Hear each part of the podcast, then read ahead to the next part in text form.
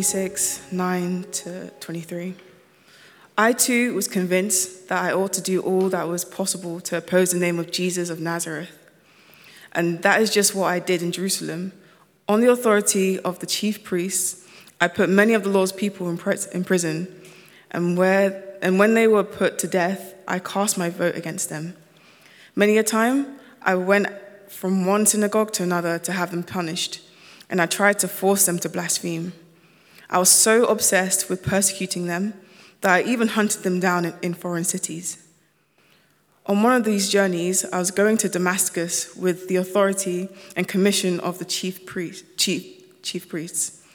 About noon, King Agrippa, as I was on the road, I saw a light from heaven, brighter than the sun, blazing around me and my companions.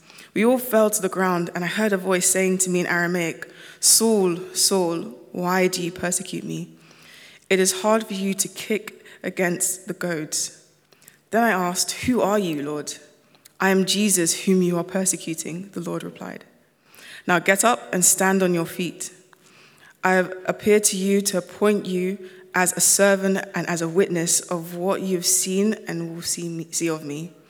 I will rescue you from your own people and from the Gentiles. I am sending you to them to open their eyes and to turn them from darkness to light, and from the power of Satan to God, so that they may receive forgiveness of sins and a place among those who are sanctified by faith in me. So then, King Agrippa, I was not disobedient to the vision from heaven.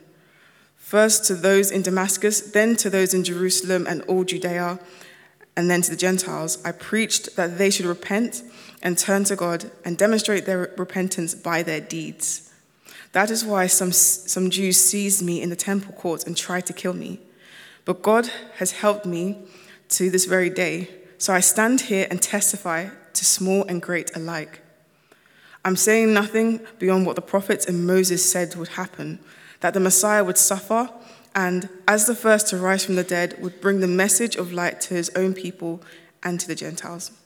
This is the word of God. So, right now, here at Reality Church London, we're in the midst of a sermon series titled Church Alive. And what we're doing each week is we're looking at a different part of the book of Acts, which is the record of the first Christian church.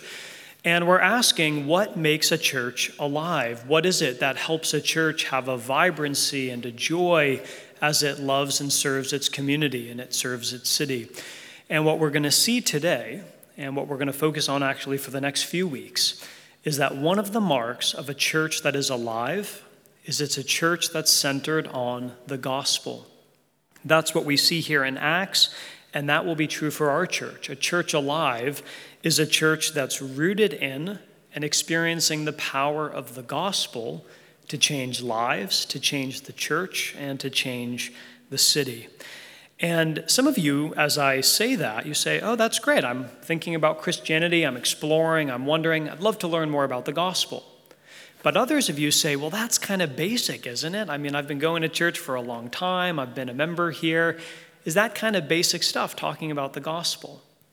But the truth is that for all of us, the gospel is actually not just the way you begin or start a Christian journey, it's the power for the whole Christian life. And I hope that as we spend a few weeks talking about the gospel and the way it works in the church, that many of us who think we understand the gospel may actually realize that we're just scratching the surface of its depth and its power. One of my favorite stories there was a man named Martin Luther. He was a very significant his, uh, historical figure during the 16th century, and he was a monk, he was a pastor. And his job was to teach the Bible and to help other people know about God and God's Word. And so he's in his monastery, he's doing the work of a pastor, and he's weighed down by guilt and by anxiety. His conscience is always feeling uncomfortable. And then one day he was reading through the Bible, he was reading through the book of Romans. And he says, as he encountered a place there in Romans chapter 1, that finally, he understood the gospel. And it was like light broke into his darkness. He says it was like burdens fell off of his shoulders. Now, think about that. Here's a guy whose job it is to help other people know God, and he was still coming to grips with what the gospel was. He still didn't fully get it until God made the gospel real and beautiful to him.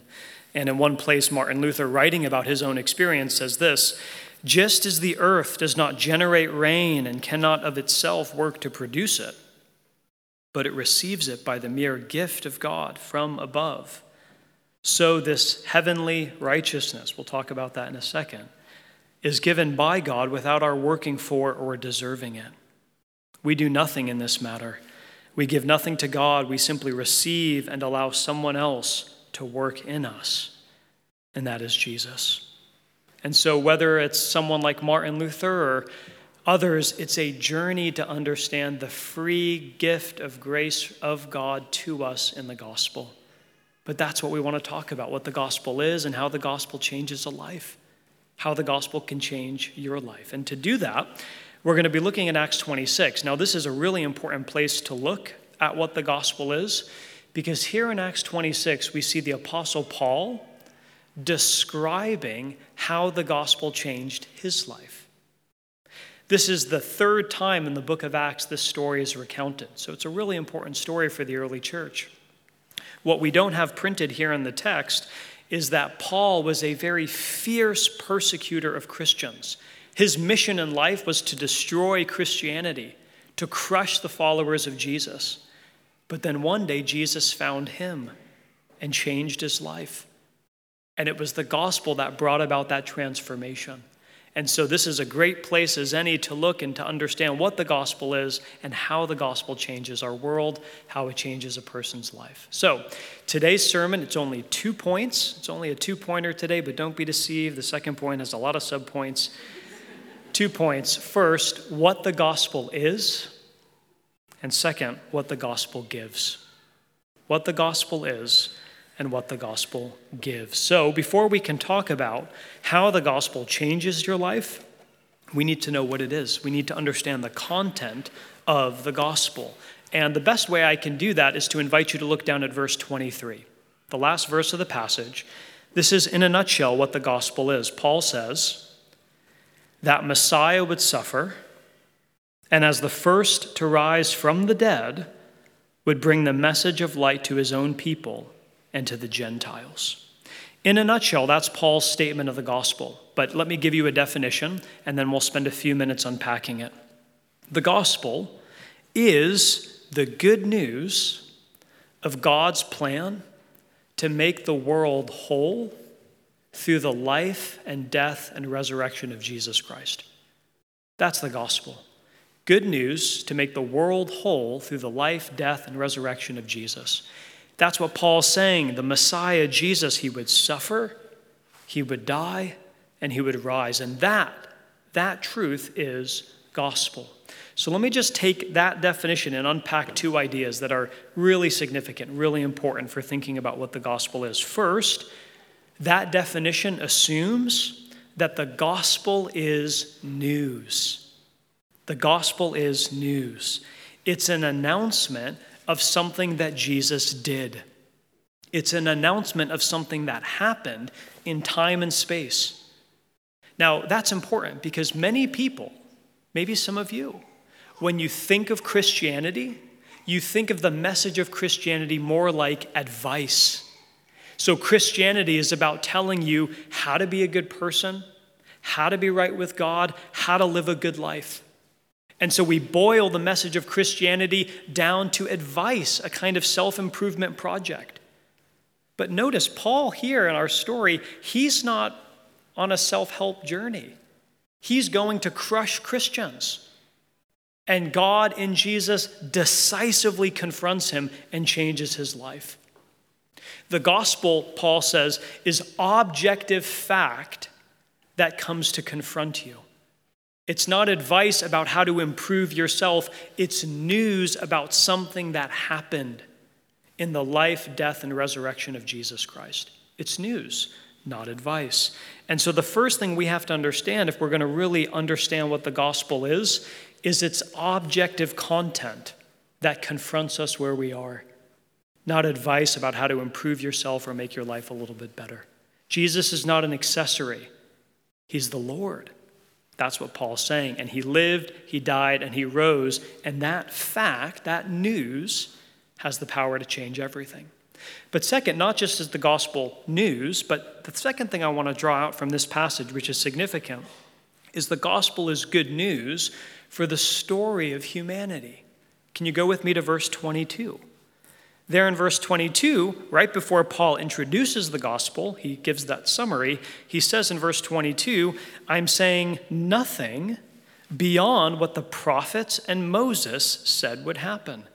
Now that's significant because Paul's saying, in effect, Jesus, the Messiah who came and he suffered and he rose again, all of that, his life and his death and his resurrection, that didn't come out of nowhere but it's actually the climax of a story that started at the very beginning of creation. When Paul references Moses, he's talking about the books of the Bible that Moses wrote. And that includes Genesis, the very first story of the Bible. And in Genesis, what we see is God makes our first parents, Adam and Eve. And he puts them in the Garden of Eden, which is a place of paradise. It's a world just as you'd want it to be. And God says, You can enjoy everything. I've given you all of this for your benefit. I just don't want you to eat from one particular tree over there. I want you to trust me and I want you to obey me. But Adam and Eve, instead of obeying and honoring God, they sin. They act selfishly. And that's always what sin is. Before it's a set of behavior, sin is a posture of the heart that says to God, I don't want you, I don't need you, I'm going to do it my way. That's what Adam and Eve did. And as a result of that rebellion, sin comes into the world and it breaks our world. It breaks things. That's what sin always does. It brings separation, it brings alienation. Sin is what makes this world sometimes turn in on itself. It's why bodies sometimes break down. It's why waves sometimes rise too high and crush homes and communities. It's why there's conflict in relationships. Sin, at a very fundamental level, breaks things down. And ultimately, sin is what keeps us separated from God. It's what makes you feel uncomfortable in your own skin. It's why we are often trying to prove ourselves and find a sense of acceptance and belonging. That's what sin does. And what Paul's saying is that way back when humanity first experienced this plague, this disease called sin, right at that moment, God began making a promise that one day he would send someone who would come to deliver the world from sin, deliver the world from the judgment and the burden and the punishment that their sin brought into the world. And all the way back in Genesis, God begins to say, and that's going to happen through a sacrificial substitute. And then, of course, as the Old Testament goes on, there's more hints and pictures and images. But now Paul's saying it culminates in Jesus Christ. His life, his death, his resurrection. That's the answer to the world's great predicament. That's the way sin can be dealt with through the atoning, sacrificial, saving work of Jesus Christ. So that's the gospel what Jesus came to do and how it's connected to the great problem, the great burden that the world has experienced. That's the gospel. Now, so much more I can say. But what I want to do now, just to shift gears, and again, this is only the first sermon in of a few weeks talking about what the gospel is. What I want to do now is actually shift gears and relatively briefly try to show you what the gospel gives. If the essence, the content of the gospel is the person and the accomplishment of what Jesus did, the question then is when you trust it, when you believe, when you rest in that accomplishment, when you see the good news of what Jesus has done and you put your faith in it, what does that give? What does that bring into your life? Three things, and then we'll be done. What does the gospel give? A new identity, place in a family, and a sure and steady hope. That's what the gospel can give you today. That's what the gospel gives us a new identity, place in a family, and a sure and steady hope. So, first, what do we mean when we say the gospel gives us a new identity? Look with me, if you would, at verse 18. In verse 18 of the passage, Jesus is actually talking to Paul. This is the day that Paul was converted. And one of the things that Jesus says to Paul is Look, I'm going to send you out into the world. You're going to share the gospel to open their eyes and turn them from darkness to light, from the power of Satan to God, so that they may receive forgiveness of sins and a place among those who are sanctified by faith in me. So much I could unpack there, but for time's sake, I only want to focus on that word, sanctified. It's a big theological word, but what does it mean? Well, if I were to boil it down to its simplest definition, a sanctified person is someone who feels safe in their own skin because they know that they've been accepted. A sanctified person is at rest, they're at peace because they know they've been accepted, they know that they belong. And the fact is, for all of Paul's life, up until the moment that Jesus confronted him, Paul was trying to sanctify himself. Paul was trying to make a way for himself to feel accepted, to feel like he belonged, to feel like he was safe. All of his life was spent doing that. And so it's not printed here in our handout, but in the earlier part of chapter 26, Paul says, for example, I have lived ever since I was a child conforming to the strictest sect of our religion, living as a Pharisee. And what Paul was saying was simply, I was doing everything I could to obey all the rules, to keep all the rituals, to obey all the commands. For what purpose? So that I would be right with God, so that I would fit into the community, so that I would, that I would know that I'm okay that I would know that I'm accepted. And that was what Paul was doing for his whole life, trying to feel like he fit, like he belonged. And whether or not people today realize it, we are all of us constantly trying to find a sense of belonging, an identity, a sense that we fit, that we matter, that we're safe, and that we're accepted. So for some people, your identity, your sense of self worth, is based on what you produce. It's based on what you achieve. Maybe it's at work or in a hobby, a avocation. But your sense of self is directly connected to your output and your productivity. For others still, your identity is based on a community, a family, what your parents or what your siblings say about you, or the way you fit in with a community of friends. That's where you get your sense of worth and identity. For others still, Identity is rooted in romance. I'm nobody until somebody loves me, you might feel.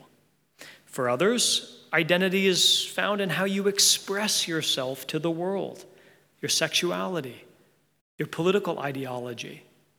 The way you express, you look inside, you see what's there, and you express that and say, That's who I am. For others still, your identity is based on being a really good and moral person. I'm nice to others. I care for the poor. I do good things. And maybe for some of you, your identity is some combination of all those things. But here's the point none of those things in themselves are bad. That's all an important part of life. But none of those things are strong enough to bear your whole self. None of those things can give you a sense of identity that's stable and strong and can withstand pressure that comes bearing down. All of those things, if those are the things that you build your identity on solely, you'll find your soul exhausted. Think about it. If your identity comes from what you produce and achieve, then you never get to rest. You're always working, always trying, and always feeling insecure when you find somebody next to you who's actually a little bit smarter and a little bit more efficient and who gets up a little bit earlier and who stays up a little bit later than you do. If your sense of identity is rooted in what your family thinks or what your community thinks, then you never get to rest from pleasing people. And you live with constant pressure and burden. Are they upset with me? Is it okay? Do they love me? And it's never ending, it's exhausting. If your identity, if your sense of self worth is rooted in being a really nice, good, moral person, then you'll either feel insecure because you know you're not doing enough, or you'll feel proud and smug when you encounter anybody who doesn't live up to your standards.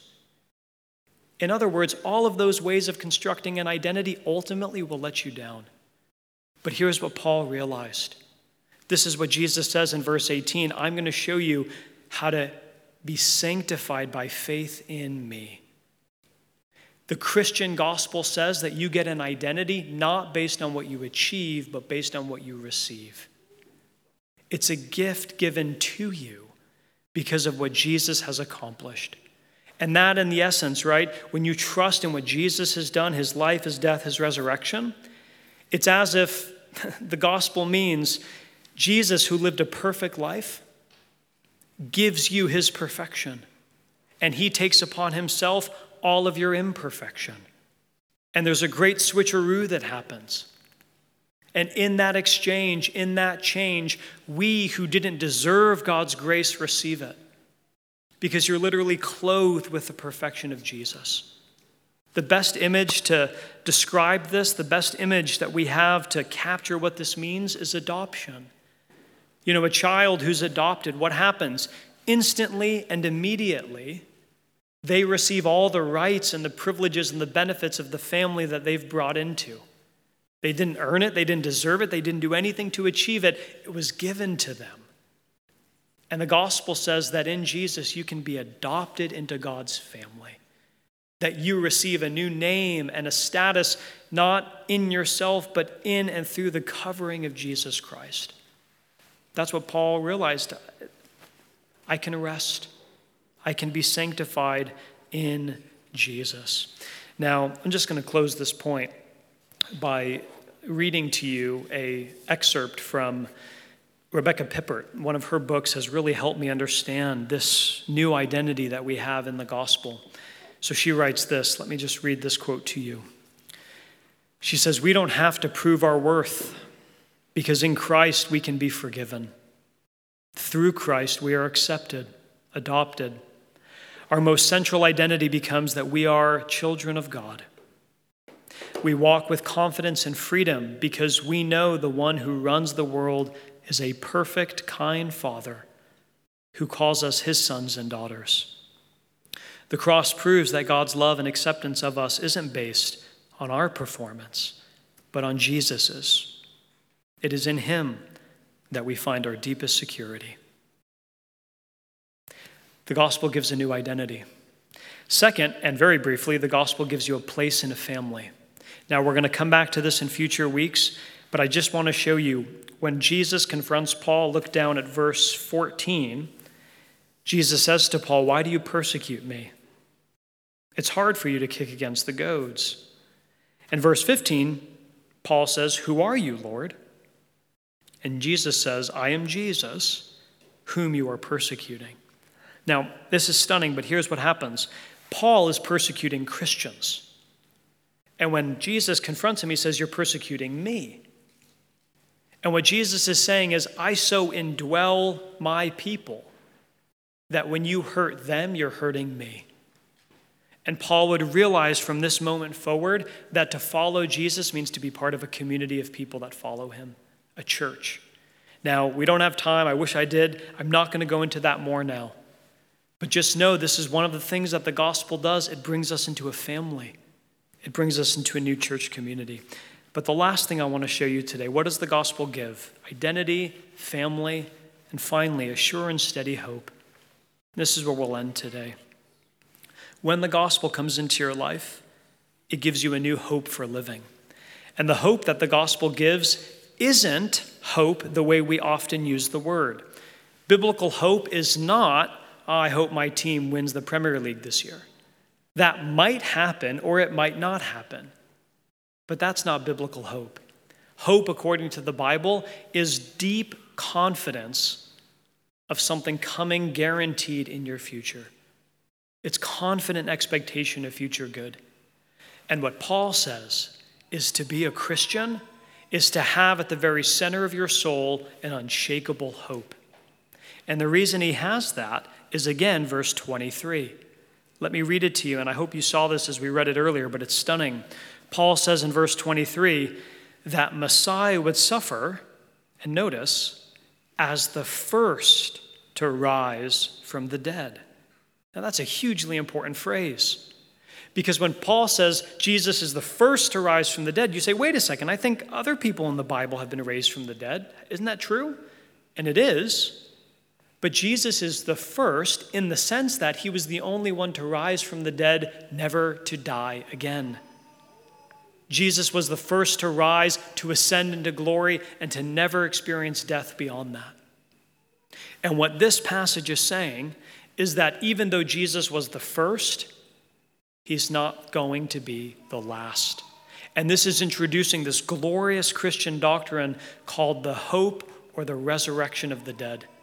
And what this means, and I'm going to be brief and try to summarize here, but what Paul's pointing to is the very fact that because Jesus beat death, it means that ultimately the whole world is going to be healed. And you yourself, if you trust in Jesus, your future is a glorious physical future. Now, I don't know about you, but when I first started going to church, I would hear people talk about heaven. I don't know where this came from, but when they would talk about heaven, what I thought they were describing was basically floating on clouds wearing white robes forever while angels played harps. And, you know, that's okay, I guess, but that didn't sound very exciting. That didn't seem very, you know, something I would be very enjoying. But when you actually read scripture and you see what the Bible describes about the kingdom of heaven, you realize it's much different than that. The, the, when, when the Bible talks about heaven, it talks about a city. It describes a place that we're in and we're there together and we're more real, more physical than we've ever been before. And there's industry and commerce and food and culture. It's a place it's a city more real and more alive than any city we've experienced to this point. And Paul says, because Jesus rose from the dead, I know that that future is coming, that that future is my future. And what that hope, what that assurance did, is it came into Paul's life and it became an anchor. Now, what's an anchor? An anchor is really important. If you're sailing, an anchor is not how you avoid storms. An anchor is how you don't tip over in the midst of them. An anchor keeps you steady and stable in the midst of the storm. And what Paul says is when I became a Christian, actually, my life got harder than it used to be. But I have an anchor now for my soul a hope, a confidence that the future is going to be okay. And the promise of that future breaks into Paul's present and it gives him hope no matter what he faces. And friends, don't we need this hope today? As we talk about what's happening in Ukraine, as many of you battle medical challenges right now in your own life, as some of you are experiencing intense financial pressure, as you're battling loneliness and disappointment at work, we need hope. And the Christian gospel says there is a real solid hope beyond the walls of this world that will be an anchor for your soul no matter what you face. And that comes because of what Jesus has given us in the gospel. Close with a few words that have been steadying for me through some of the hardest moments of my life. This is from Thomas Brooks, and he wrote to encourage his church years ago, and he said this For a close, remember this. Your life is short, your duties many, your assistance great, and your reward sure. Therefore, faint not, hold on and hold up in ways of well doing, and heaven will make amends for all. That's true because of the gospel. That's what the gospel gives a new identity, place in a family, and a sure and steady hope. May God give us that today. Let's pray. Our God, thank you for this time that we've been able to look at Acts 26 and think together about what the gospel is. But Lord, now I pray, we pray, that you would help us not just to know what the gospel is, but to experience it. That in this moment you would make the gospel real to us, that you would change us by the gospel, and that we would live with the hope that it brings. We pray this together in Jesus' name. Amen.